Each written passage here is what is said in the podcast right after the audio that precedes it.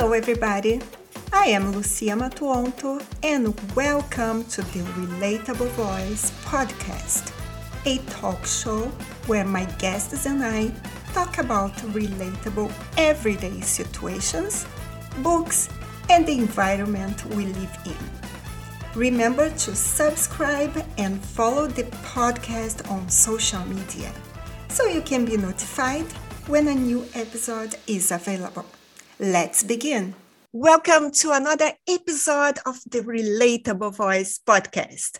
On today's road trip, the RV is picking up Brooke Jones in Oregon. Brooke is an LA and San Francisco radio personality and writer. Her latest book is called Why Are There Monkeys? and Other Questions for God. So, Brooke, you are very welcome to the Relatable Voice. Well, thank you so much. It's a pleasure to be here. It's my pleasure as well. So, you are very well versed in interviewing, even having interviewed many celebrities as a radio yes. personality. Yes, that is true. That so, is true. What has been your favorite radio interview to date? Well, my favorite interview didn't happen on the radio. My favorite interview happened when I had a near death experience and I actually ended up interviewing God. And I know that sounds impossible. That couldn't possibly have happened. But in fact, that's exactly what happened. I was legally dead for eight minutes. And during those eight minutes, I was not here. I wasn't in this life. I wasn't in this realm. I was at the, call it the doorstep of heaven. And I asked God every question I could think of, and I was given the answers. And uh, a lot of those answers surprised me.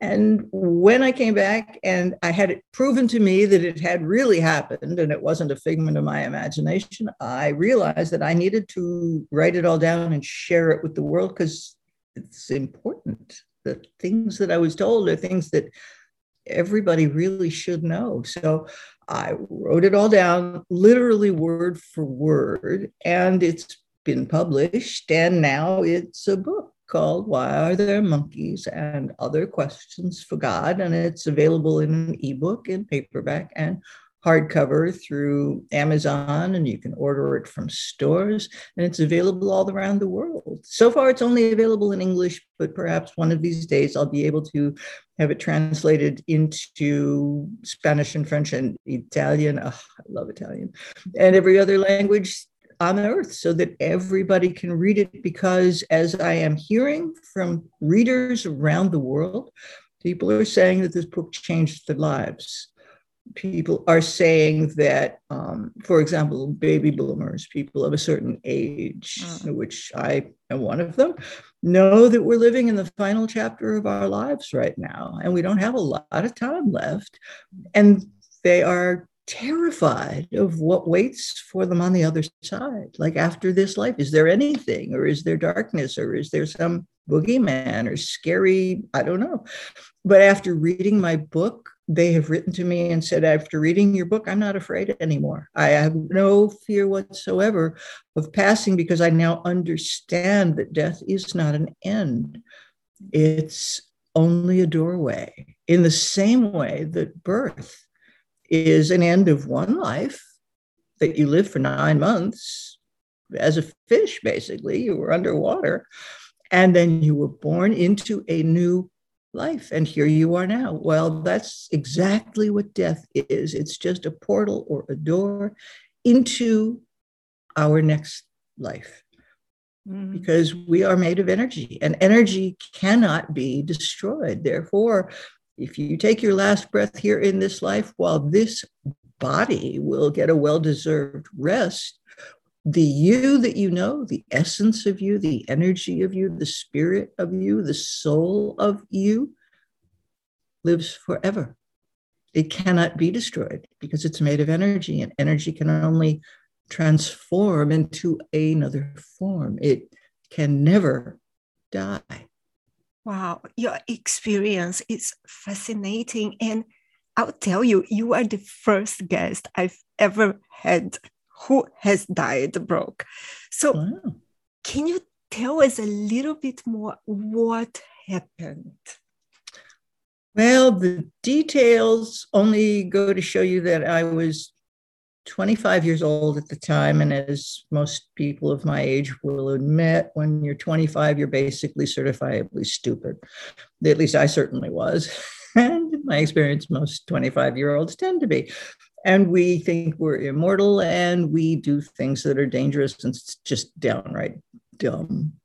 I had a party and it was just me and two other people and drugs were involved and it was the kind of drugs that nobody in their right mind would ever go near but you know i was 25 and i'm a child of the 60s so i was not in my right mind for a lot of years. So i did some very bad drugs and i overdosed and i knew what was happening immediately. Being a child of the 60s i had seen overdoses. I knew what they looked like in those moments between my realization that I was dying and my realization that I was, in fact, quote unquote, dead, time seemed to slow down. And in those seconds, when everything slowed down, I found myself praying and being basically a non believer in God. The fact that I was praying was a little peculiar to me. Um, I envisioned every Hollywood actor I had ever seen who played the role of Jesus. I uh, chanted to a framed picture on my dresser of Swami Satchidananda, who I had studied with many years before. And then I died. And this was 1975. It was to the best of my knowledge, before Dr. Raymond Moody had published his book about near death experiences, um, I, I think it was before his book, but it was certainly before I had ever read his book or had ever heard the term near death experience. I had never met anyone who had had one. I'd never heard about its existence. So there I was in what is now the iconic tunnel of white light not knowing that it was an iconic tunnel of white light because I'd never heard of it before. But there I was. And I, I want to say it was if I was floating in this tunnel, but it was much more like the tunnel was actually carrying me. And it was a tunnel that seemed to be made of light, white light, and it was warm and it was comforting and it literally felt like it was carrying me and it was breathing. Very, very, very strange. I was not familiar with any of the existence of any of that, but there I was. And then suddenly I wasn't being carried anymore. I was standing. But I don't know what I was standing on because there was nothing anywhere around me. It was just me. And I looked down and I couldn't see anything that I was standing on, but I was standing. And uh, I didn't see any people. I didn't hear anything. It was just this white light of warmth and safety and comfort. And I didn't have any idea where I was. So I called out and said, hello, hello, is anybody here? Is it, can somebody tell me where the hell I am? And that's when I heard this voice. And it was the deepest, most amazing voice I have ever heard. And it, in hindsight, I describe it as a voice that made Darth Vader sound like Mickey Mouse because it was so beautifully, deeply. Um, and this voice said, after I said, Can somebody please tell me where the hell I am? The voice said, Watch your language, remember where you are. And I said, Well, that'd be a little difficult to remember where I am since I don't actually know where I am. And we went around and around and around in circles, and all of a sudden I knew the voice I was hearing and and I have to qualify the word hearing because it wasn't hearing the way you and I are talking to each other and hearing through my ears. it was as if my entire being was a tuning fork. And with every sound that this voice made, my entire body vibrated with this sound. So it was like I was hearing, but I wasn't hearing with my ears. And it wasn't just telepathy, it was literally like I was communing with another life form. And I could hear, in quotes, every word that was being said. And I suddenly realized I was in the presence of God even though I couldn't see anything. And even though up to that moment I didn't believe that God existed, but suddenly I knew beyond a shadow of a doubt that I was communing with God. And then the voice said, because I suddenly, when the light bulb went on in my head and I got it, I said, Oh my God. And the voice said, laughing, by Jove, I think she's got it, which is a line from My Fair Lady. And I laughed and I cracked up. And yes, God has a sense of humor. And that's when I knew that, yes, in fact, I was in the presence of God. And I asked if I could ask questions, and God said, Of course. So I then began a question and answer session. And in my professional life, I earned a living interviewing people, as you're doing now. Um, so I was accustomed to asking questions, but this one, no, you know, I've interviewed in my life, you know, Mel Brooks and Robin Williams and Bob Hope and, you know, I mean, everybody, but I was interviewing God. So I asked every question I could think of, and keeping in mind that at the time I was 25 years old, I didn't think to ask a bunch of questions that I would ask now at this ripe old age of, I'm not going to tell you. Um, but I asked all the questions that came to my 25 year old brain, and I received the answers. And the questions included things like Is God male or female? I mean, because everybody wants to know. Uh-huh. And the answer I got from this very deep voice was, I'm neither. And then all of a sudden, I heard the most beautiful, feminine, soft, beautiful voice I've ever heard. And it said, and then again, I'm both. Wow. Yeah. And we went from there. I asked what religion God was. That was an interesting conversation. I asked about reincarnation. I asked about death. I asked about miracles. I asked about prayer. I asked everything I could think of. And I got the answers. And after I returned, and I do not to this day know if I was allowed to come back to this life because of the final question that I asked. I don't know. Mm-hmm. And no, I'm not going to tell you what that final question was, although it's in the book. And I won't tell you because as much as I dislike authors who do interviews and say, well, I can't answer that book, that question, you have to read the book, because then I think, well, why did you bother granting an interview if you're not going to answer the questions? But in this particular case, there are a couple of questions I can't answer because they won't make sense all by themselves out of context. But this book takes two hours to read. It's a very short book. read the whole thing, start to finish, in under two hours. And the final question is in the book. And when you read it, you'll understand why I had to ask you to read it in order to get the full impact of just how profound that question was, at least coming from me. It was profound because it was a question that had never crossed my mind ever. I'd never thought to ask anybody. And suddenly it was the only question I wanted to ask. And I asked it, and immediately I was back. I was alive. I was breathing. I was in my body. I was right where I had been when this whole thing started. And again, once I had it proven, and I was given undeniable proof that what happened to me really did happen. And once I got that, after I took some time to learn how to live this life in harmony with all of the things that I had learned from that experience. And that took some time. It took years. In fact, I'm still working on it. I realized that I had to share this experience with the world, which is why I wrote it all down word for word.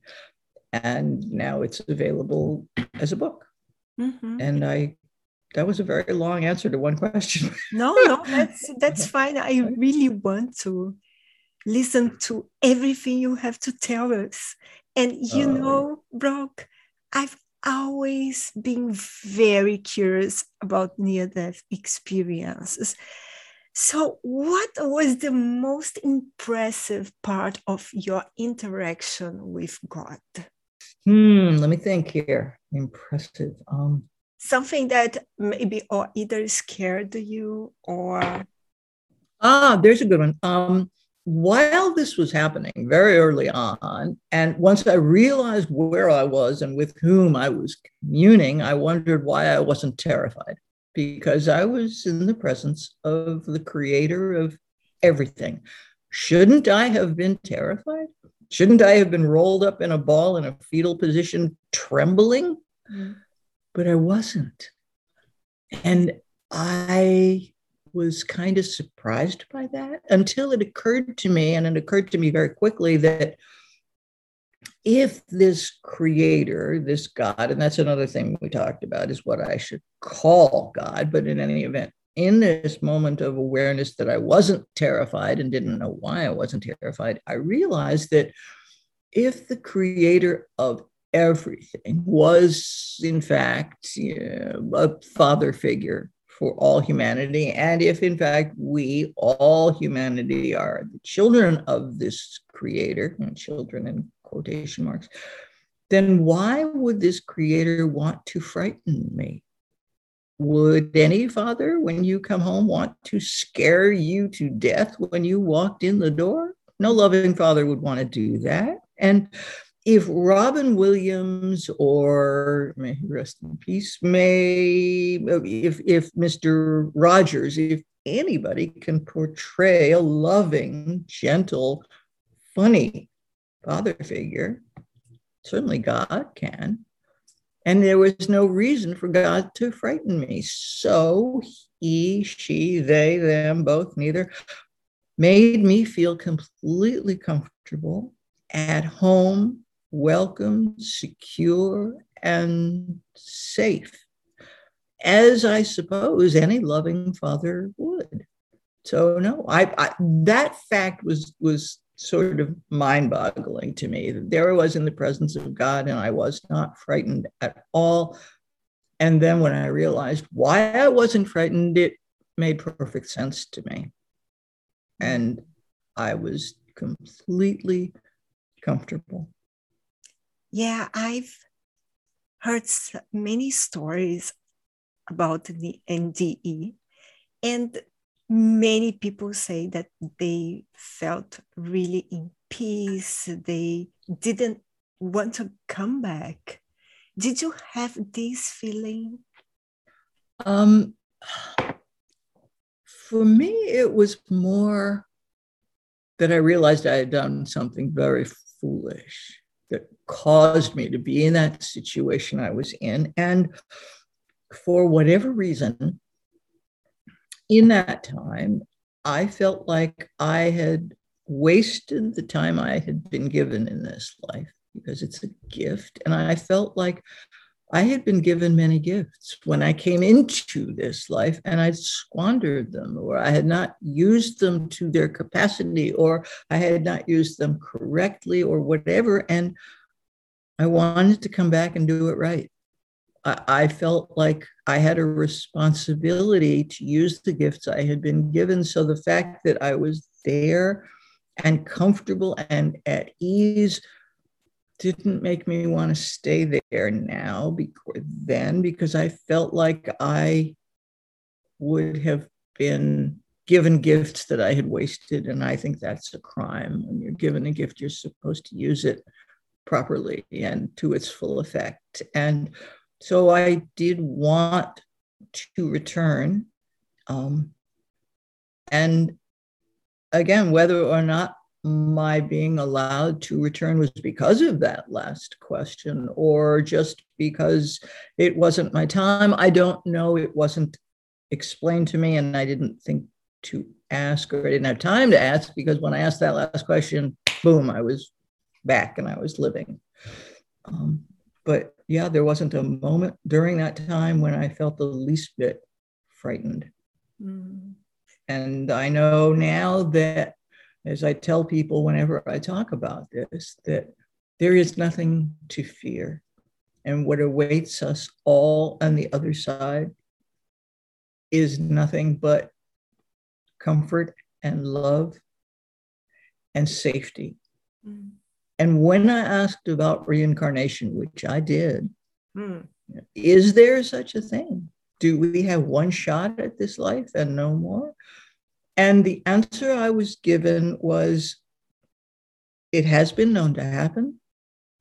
Reincarnation is real. Mm-hmm. It has happened, and it happens, according to what I was told, when it needs to happen.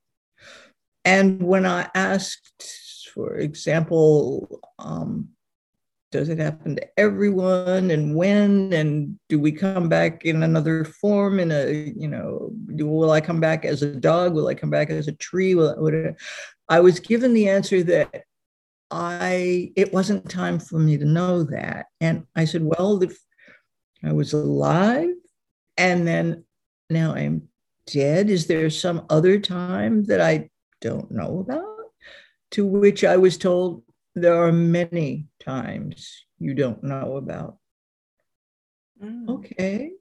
And when will I know them? The answer was when it is time for you to know them. And when I asked if Shirley MacLaine had been reincarnated, as she has always claimed, um, God laughed. That's another subject we can discuss. And I was told that I'm not Shirley MacLaine, and what I'm responsible for knowing isn't what happens in other people's lives, and it's none of my business, basically. Oh, okay. And by the way, I sent a copy of my book to Shirley MacLaine, and I would love to have her read it and get back to me and tell me what she thinks because I talked to God about her. But you know, haven't heard back yet. We'll see. No, I'll let yeah. you know. Yes, let me know. And, I will. And Brooke, uh, can you explain the significance behind the title? Why monkeys? Oh, excellent question. Everybody, including myself, has always wondered, and this is a question that I asked while I was there. If Charles Darwin's theory of evolution was correct, that the human race evolved from monkeys, then shouldn't all the monkeys have turned into people by now? Why are there still monkeys? Good question. That's the that's the derivation of the title. And when I discussed this about evolution versus creation, um, I was told that they're not mutually exclusive. And people can prove this for themselves. They can see it in their own lives, and I can explain it thusly. Consider the fact that before you were born into this life, you spent nine months first as a fertilized egg, you know, daddy's sperm, mommy's egg, boom, they get together, they're fertilized, and there's a fetus, and it multiplies, the cells multiply, split, divide, da, da, da, and eventually you're a baby, and then eventually you are born. Well, that's creation what mommy and daddy did to, you know, make that fertilized, okay, that's mm-hmm. creation. Then when you're born and you become a toddler and a stupid teenager and a middle-aged person and an older person, that's evolution. So, in your own life, you can see that creation and evolution are not mutually exclusive because they both exist in your own life. And virtually everything that exists was created. And everything that was created either evolves or dies. Nothing stays the same because this is a causal universe. There are causes, there are effects. That's not airy fairy stuff. That's Isaac Newton's law of physics. Everything that exists changes because change is the one constant. Everything evolves. And to think otherwise is to deny the basic laws of physics. And when I speak of karma, and that the energy that you give to the world does come back to you again, that's not airy fairy stuff either. That's just other language for the basic laws of physics. What you put out comes back. That's both karma and the fundamental laws of physics. Energy doesn't die, it just changes and it goes from you to who's ever near you, to who's ever near them, to who's ever near them. And it keeps on going because that's what energy does. You're doing this show now, and you may think that when the end, when the interview is done, that it's done. Well, guess what? Somewhere on a planet far, far away, somebody is listening to the very first interview you ever did. Because when it goes out into the cosmos, into the stratosphere, that energy keeps traveling. I did radio shows since 1968. There, there are, you know, maybe little gray people with big eyes somewhere out there now listening to me playing Jimi Hendrix on the radio from, you know, a whole bunch of years ago because that's what energy does. It just keeps going yeah. and going and going. And that's what we are. We are made of atoms. You can look at your hand and you, you pick up your hand. Go ahead, pick up your hand. Okay, look at it. Look at your hand. Mm-hmm. Is it moving? No. No, it's not. Right? It's not moving. Your hand isn't moving. Wrong your hand is moving because it's made of atoms, and atoms are made of electrons and neutrons and protons, and they are never still. The computer in front of you, the table in front of you, the wall, the everything. It looks like it's not moving, but in fact, everything is moving because everything is made of atoms, and atoms always move, and they are what energy is made of. And energy vibrates, mm. and it has a frequency and everything that exists vibrates at a different frequency. So, for example, when you walk into a room full of people and you see a person over in that corner that you've never seen before, but there's something about them that tells you, I don't want to speak to this person. I don't know why, but I don't want anything to do with them. Well, that's because they're vibrating at a frequency that doesn't work with the frequency at which you're vibrating and it's not comfortable for you. You may not understand that's the reason, but that is the reason. When you look at the other side of the room and you see someone you've never seen before, and oh my God, you just have to talk to them and you don't know why. They're not familiar. They may not be good looking. It has nothing to do with their physical appearance, but for some reason, you're drawn to them and you don't know why. Well, the reason is because they are vibrating at a frequency that is simpatico, is in alignment with the frequency at which you are vibrating. That explains so much about our lives and what we do with our lives. And we don't have to understand it. And most people are not physicists and they don't get the connection, but this is all true. And again, it's not woo woo, it's not airy fairy stuff. This is really, truly the very fundamental basics of the laws of physics. Yeah, I, I absolutely agree with you, Brooke.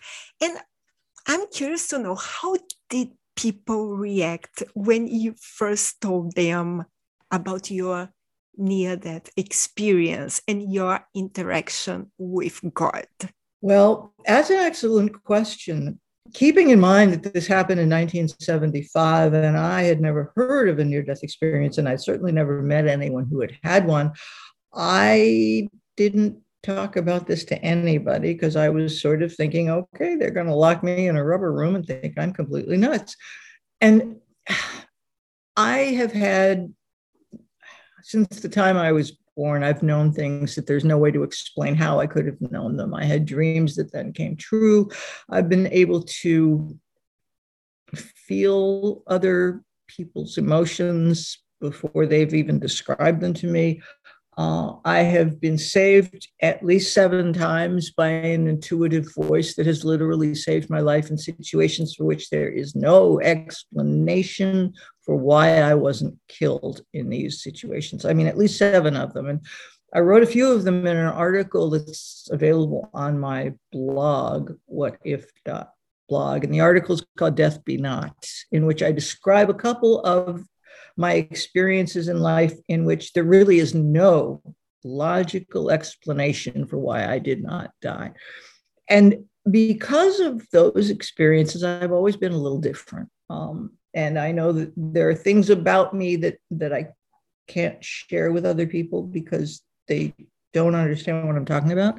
So for many years, I didn't discuss any of this. Um, and then the concept of the near death experience became pretty well known. In fact, I was walking through my house one day and the television was on, and I heard a panel discussion on some talk show about people talking about the dying and the white light and the tunnel. And I went, oh my God, I'm not the only one. So I sat down and I watched the show. And that's when I realized that it was called a near death experience and that I wasn't the only person who'd ever had one, at which point I did talk to a few people, not many. Even though I now realize that I wasn't the only person who'd had this experience. Did you talk to your parents or any other mm-hmm. person? No, I certainly never spoke to my parents about this. they were they were intellectual people who had no belief in anything, um, certainly no belief in God, and no understanding of anything that they couldn't touch or feel or hold in their hands and you know they considered themselves intellectuals and anything that that did not fit into the box of the intellectual didn't work didn't exist as far as they were concerned. But when I was given proof, I mean, undeniable proof that what I had experienced had in fact actually happened, that was the point at which I went public with this, at least in terms of writing it down and seeing to it that it got published so that it could be seen, read, discussed by everyone. And this book is really sort of me coming out of the closet with a whole bunch of stuff about my spiritual life and my reason for living. And, and I do consider this to be my reason for existing. And people ask me if I feel like when I returned, I was given a mission from God or something. And I always say, no, no, no. The, the Blues Brothers, you know, Jake and Elwood Blues, in the movie, the Blues Brothers always said they had a mission from God. Well, I didn't feel that way.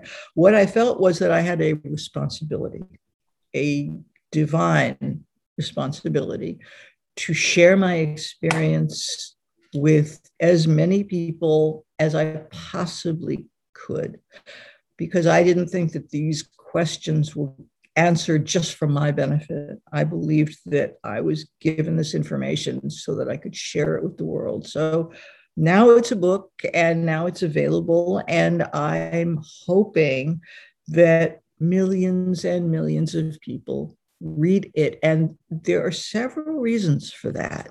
Not the least is because I am a breast cancer warrior. I was diagnosed with breast cancer, and it was a late diagnosis. And the fact that I'm still alive is sort of a miracle in and of itself. And so I don't want people to read this book and buy this book so that I can get rich because that's not what I'm interested in. I donate most of the net proceeds from the sale of this book to the Breast Cancer Research Foundation. That's thing number one. Thing number two is as I am hearing from people around the world who have read my book, Why Are There Monkeys? and other questions for God, that they had lived their lives, they had been born and raised to believe that their religion and their God were the only real religion and the only true God, and that anybody who believed otherwise was a blasphemer who deserved to burn in hell and deserved scorn and ridicule and hatred, and that they were wrong and they were terrible. Well, after reading my book, and, and I've gotten more emails on this than I can even count at this point. People have said that after reading my book, they are no longer able to deny their kinship with people of other religions and other cultures. Can, can you imagine what this world could be like if enough of those people read this book mm-hmm. and had that mind altering, life altering realization. Mm-hmm. I can. I can, which is why I am pretty much dedicating whatever time remains to me in my current life to telling as many people as possible about the existence of my book, Why Are There Monkeys, and other questions for God, because I absolutely believe, as apparently do people around the world at this point, that if read by enough people, this book really could make this world a better place. Mm-hmm. And I can't think of a better reason to be alive than to do that. I can't think of a higher purpose for life than to leave this world a better place than I found it. So that's what I do. That's why I'm here with you today. That's why I give interviews wherever and whenever I can, because I need people to know that why are the monkeys and other questions for God exists. And whether you think it's a bunch of hooey or not, all I ask is that you read it. It's a little bitty book. It only takes two hours to read the whole thing. And I just ask that you read it. I was in pre production for the audio version of this book. And suddenly I started receiving emails, lots of emails from people who suddenly said they could feel God talking to them as they read the words that God was speaking in the book. And when I got more and more and more emails saying that to me from readers, I realized that if I put a voice to God in this book and created an audio book, that I would be getting in between a reader's connection with God mm. and the reader. And I didn't want to do that. So I made a decision. I scrapped the pre production plans and I decided that there's not going to be an audiobook because I don't want to get in the way of anyone's direct communion with their creator, which is what people who are reading the book are telling me they're experiencing when they read it. Mm. So here it is. And again, I say, whatever your religious beliefs may be, give this book a chance. It may, may change your life. It will certainly make you laugh. It might make you cry, but it's going to open your eyes, whether you believe it or not, whether you think it's true or not. It's going to give you something to think about. I guarantee that. And there are a lot of people, I should tell you, who have one reason for thinking that this book is fiction. And the reason is because God of my experience during my near death experience was funny. And I spent a lot of time laughing. Yeah. And people have written to me and said, well, obviously it's fiction because everybody knows God isn't funny. Really? Wow, God can't be funny? Hmm, let me think now. Do you, when, when people confront me with that, I say, hmm, okay, I got a question for you. Do you believe that God can be anything? Well, yeah, of course, he's God. I said, well, then why can't he be funny? I've spent my life making people laugh. I've earned a living doing it. It's what I feel most comfortable doing. I laugh, I make people laugh. So, God, the Father, the Creator, the whatever you want to call him, chose to give me a version of himself that made me comfortable, and that involves humor. Mm-hmm. So, yeah, it makes perfect sense to me that the God of my understanding, the God that I met, had a sense of humor because that's the language I speak. Yeah, and you know, Brooke, you were saying something very interesting because I was reading the reviews, and your reviews are excellent. And I see that you wrote the book with such humor, but I imagine it could be quite scary of an experience to go through. So, in this case, when God was laughing or may, having a great sense of humor, did you feel as if he was a person you know what I mean? I, I do. I do know what you mean. and in that time, I, I this is a good one. I'm going to explain this. Um, I did not spend a moment interpreting. I was accessing and absorbing everything and not judging it. Mm. The fact that I was comfortable and not frightened, after a moment, it made perfect sense to me. The fact that the being, the spiritual being that I was encountering, had a sense of humor didn't strike me as odd at all because he's the creator of everything. He he's the inventor of laughter. Yeah. Um, yeah, why why wouldn't God be able to laugh? And if you think God has no not paying attention, have you ever seen a platypus? Obviously, God has a sense of humor. Mm-hmm.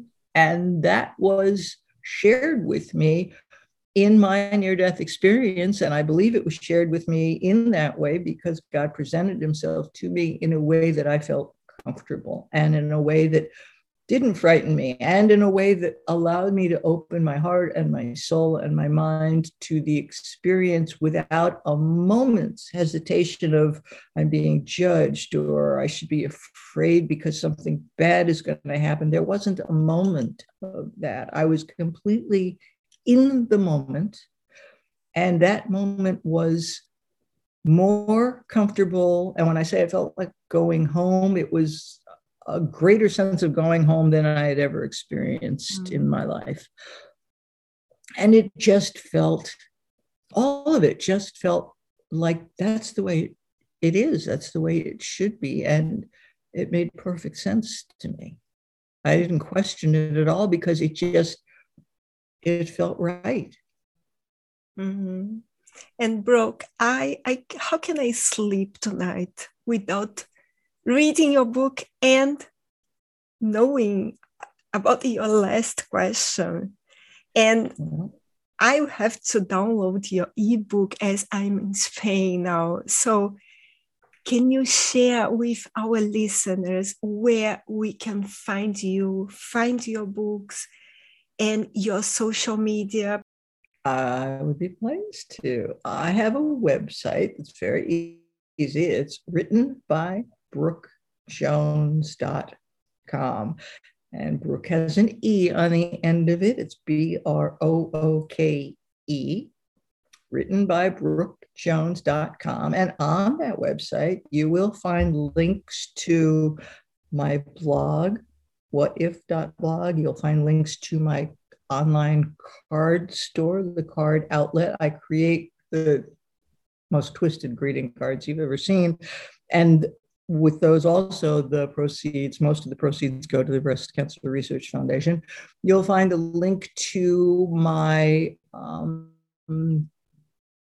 uh, youtube channel you'll find links to everything that i do right there on my website written by brookejones.com. You will also find links to stores and online retailers from whom you can purchase Why Are There Monkeys and other questions for God from Amazon or you know, um, Nook or Barnes and Noble or uh, anything. All of those links are there on my website. You just click on them and order my book and have it downloaded or mailed to you, whichever you prefer.